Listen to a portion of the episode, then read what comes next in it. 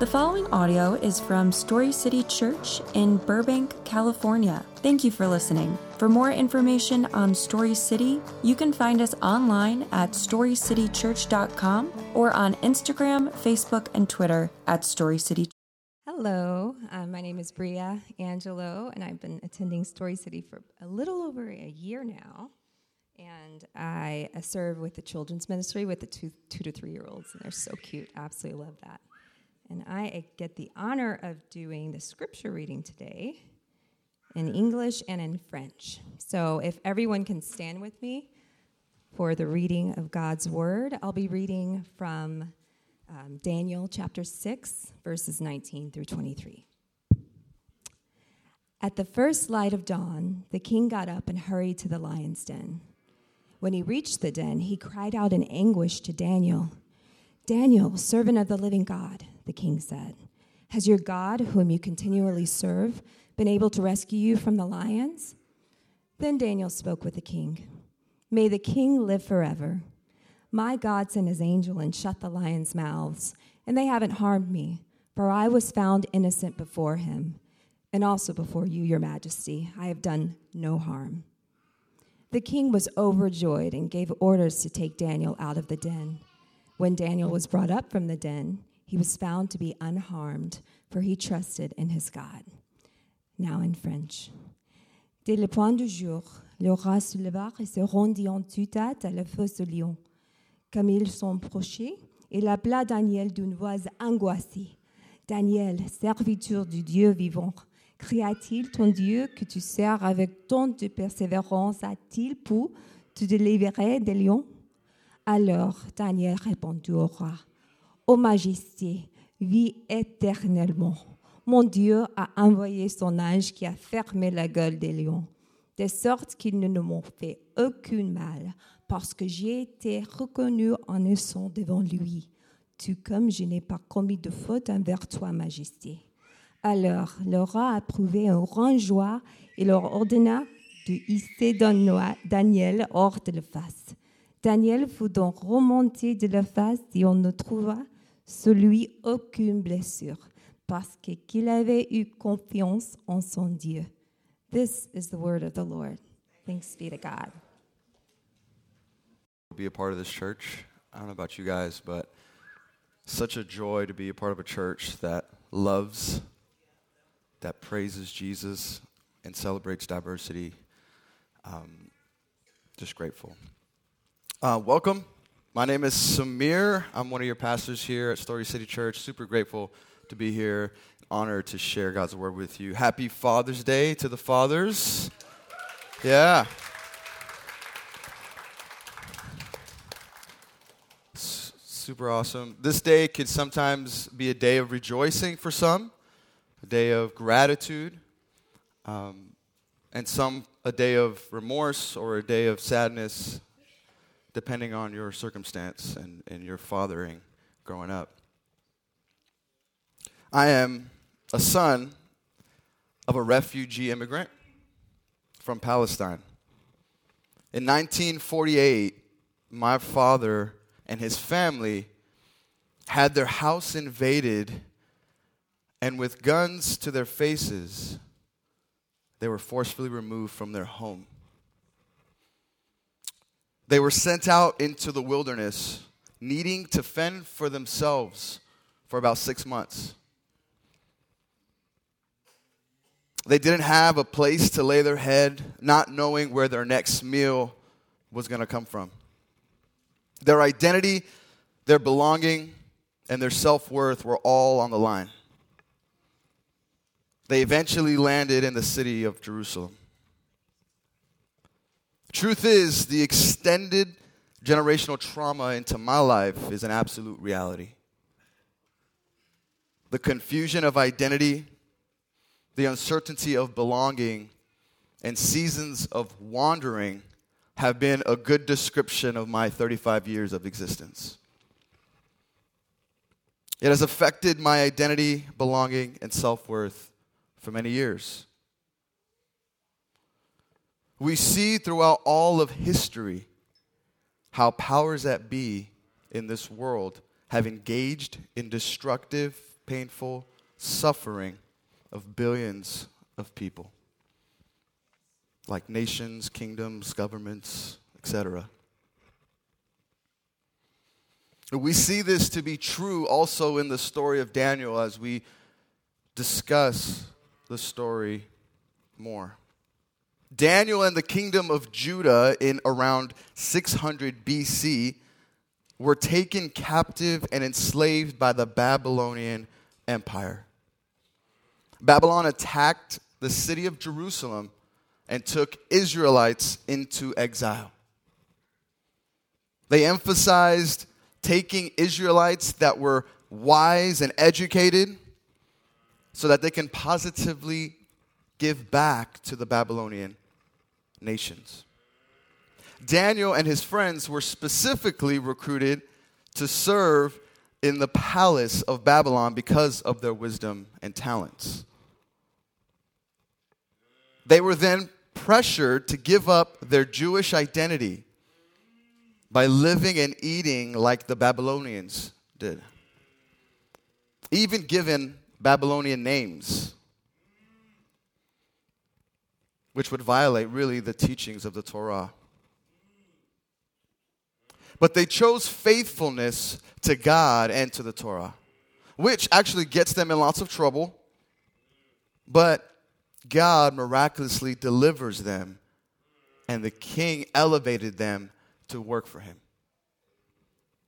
Daniel specifically was elevated because of his ability to interpret dreams for the king.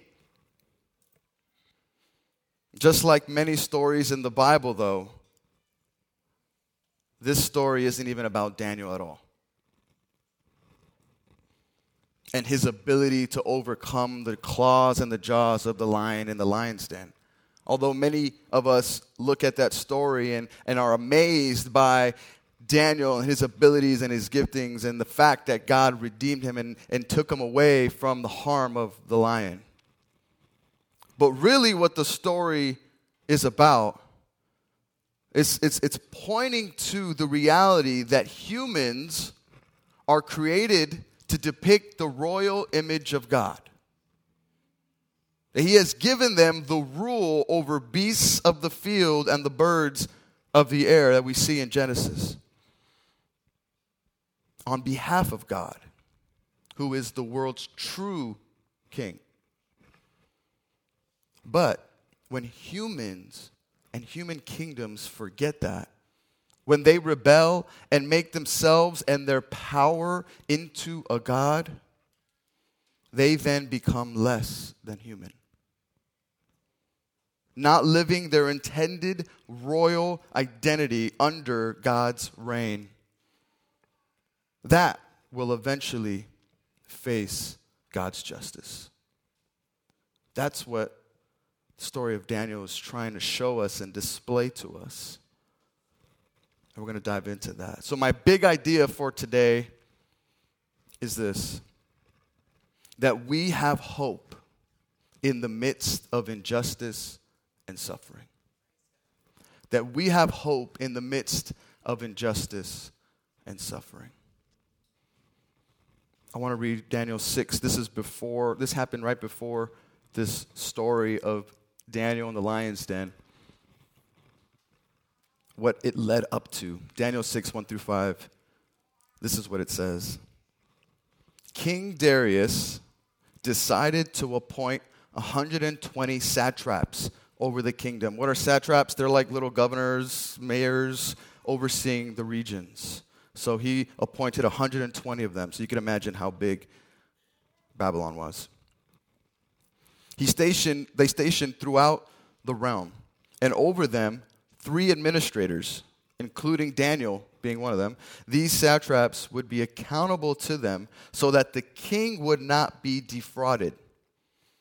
Daniel was distingu- distinguished himself above the administrators and satraps because he had an extraordinary spirit. Guess what spirit? The spirit of God. So the king planned to set him over the whole realm. The administrators and satraps, therefore, kept trying to find a charge against Daniel regarding the kingdom. but they could find no charge of corruption. For he was trustworthy, and no negligence or corruption was found in him. Then these men said, We will never find any charge against this Daniel unless we find something against him concerning the laws of his God. So now, next, kind of saving time for the whole passage, but next we see the these politicians, these are politicians now. They went to the king and convinced the king to set a decree to send whoever worships anyone or anything outside of the king himself will be sent to the lion's den to be killed. So they go, imagine how many of those, 100 or something, 20 or something of them, go to the king and convince him this needs to be a mandate. And the king agreed. So, the overview of the passage, we see that the king is trying to set up a governance in Babylon that seems healthy, right? So that there is accountability, so that there is places, things set in place so that no de- corruption and destruction can come in. Like that was the point of him setting this governance. But even then, we see jealousy, power, and racial hatred in humans proceeding to a corrupt system. This goes to my first point of the day. Man made kings and kingdoms fail us. So if you're taking notes, this is on your, your fill in. Lowercase k, kings, lowercase k, kingdoms, they fail us. That we cannot worship or depend on man made kingdoms. Nations, states, governments, companies, organizations, denominations, or even churches, we can't depend fully on. Worshiping and depending on these entities protect to protect us, to save us, or to give us hope is absolute foolishness. We have all been witnesses or have been one that was either a recipient of injustice or abuse by one or maybe all of these entities. I know I have. We can honor and be good, godly citizens within these entities without worshiping them just like we see Daniel do. He gives us a great picture of that. He stayed true to who is true, and that is God, in the midst of this injustice and enslavement. Even in the midst of accusations that were false accusations that were trying to come against him and injustice, he stayed true to his God. the expectations we put on these entities matters. The expectations we put on them matters. We can put incorrect expectations on them very often. Our expectations, what should they be? I think they should be first and foremost that they are not perfect. That they are not perfect. That they are prone to fail that they are led by broken humans, that they are all limited, and that they are to serve a purpose. They are not the purpose. They are to serve a purpose. They are not the purpose. So when God is the purpose and these entities or people fail us, let us remember this second point. There is hope in the midst of injustice. That there is hope in the midst of injustice. That God miraculously shows up over and over and over in the midst of injustice. We see that in Daniel 6:22 that we just read. Said this, "My God sent his angel and shut the lions' mouths, and they haven't harmed me. For I was found innocent before him, and also before you, your majesty. I have not done harm." See, suffering and persecution is not new to the people of God, past and present and future. And how God shows up miraculously with his purpose and plan continues to occur. See, the writer of Hebrew, Hebrews discusses this faithful history of these faithful people, what he calls the cloud of witnesses their suffering and God's miraculous provisions over and over. I want to read that really quick just to show us. Hebrews 11 33 36. Who by faith, he's talking about those people that went before us, they were in faith walking, by faith conquered kingdoms, administered justice, obtained promises, shut the mouths of lions. That one's for our story today quenched the raging of fire, escaped the edge of the sword, gained strength in weakness, became mighty in battle, and put foreign armies to flight. Women received their dead, raised to life again. Over people, other people were tortured, not accepting release, so that they might gain a better resurrection. Others experienced mockings and scourgings, as well as bonds and imprisonment. Be encouraged in the midst of our suffering and injustices in this world. That's hard. That is hard. But we are not alone as a people. Many have gone before us and will come after us. I don't know about you or what your times or seasons of injustices were. They could be how jobs or roles were taken from you unfairly, or harmful church abuse within your life, or family betrayal. These are unfair and unfortunate. Being in a hard circumstance, though, does not mean that we are outside of God's will. I think that's one of the hardest things when we're in the midst of hard circumstance or an injustice. We sometimes would think, I did something wrong for this to happen. Reminds me of the story in Matthew 8 where the disciples were with Jesus and Jesus tells them, Go on to the boat. And Jesus goes on with him to go to the other side of the Sea of Galilee. And in the midst of that boat ride across, a huge storm hits. And the disciples are confused. What, what happened? What's going on? They're in a circumstance where they fear their own lives.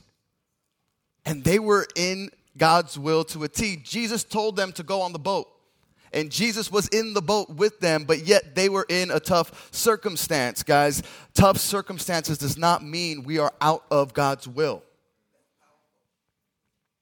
That is so important to understand. We can be, com- we can be confronted with hard circumstances, but God always points to Himself in the midst of them.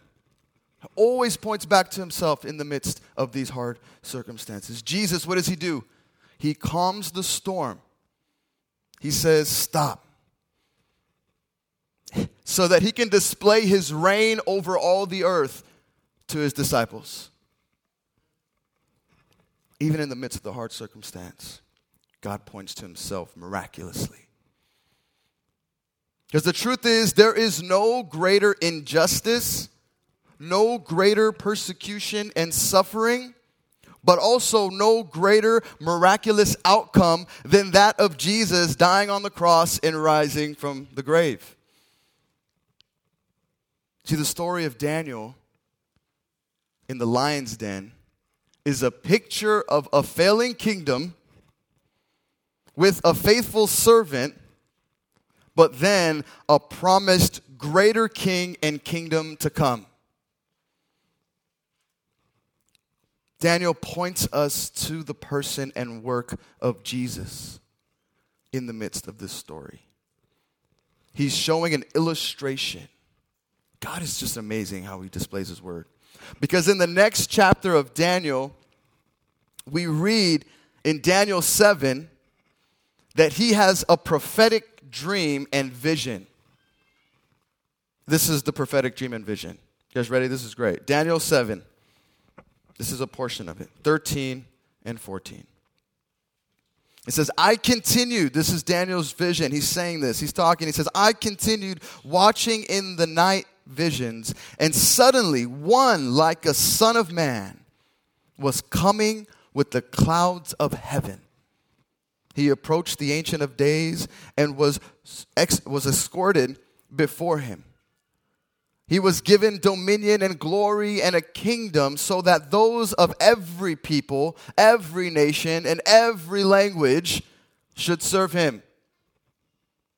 His dominion is an everlasting dominion that will not pass, and his kingdom is one that will not be destroyed. This is 500 BC. This is 500 years before Jesus came to the earth, and this is what Daniel sees in a vision that he's, ex- he's experiencing a kingdom that is failing. He's experiencing a world that is failing. But he says, God showed him and revealed to him a vision of a son of man coming in the clouds for a kingdom for every nation, tribe, and language. That a dominion that will never be destroyed, a kingdom that will never be destroyed. My third point God's king and kingdom always prevails. God's king and kingdom always prevails. Capital K, capital K. For two reasons.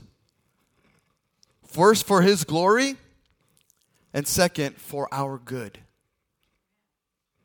His king and kingdom always prevails for his glory and for our good.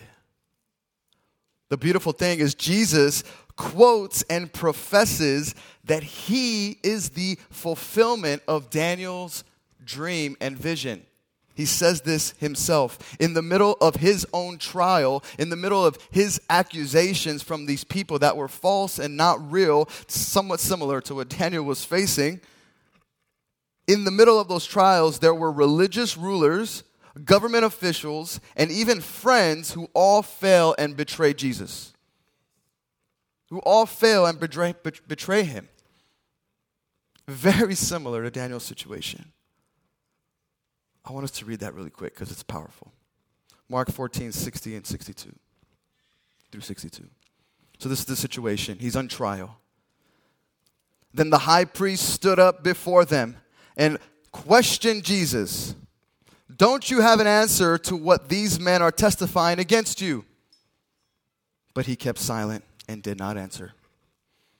Again, the high priest questioned him Are you the Messiah, the Son of the Blessed One? Like, get to the point.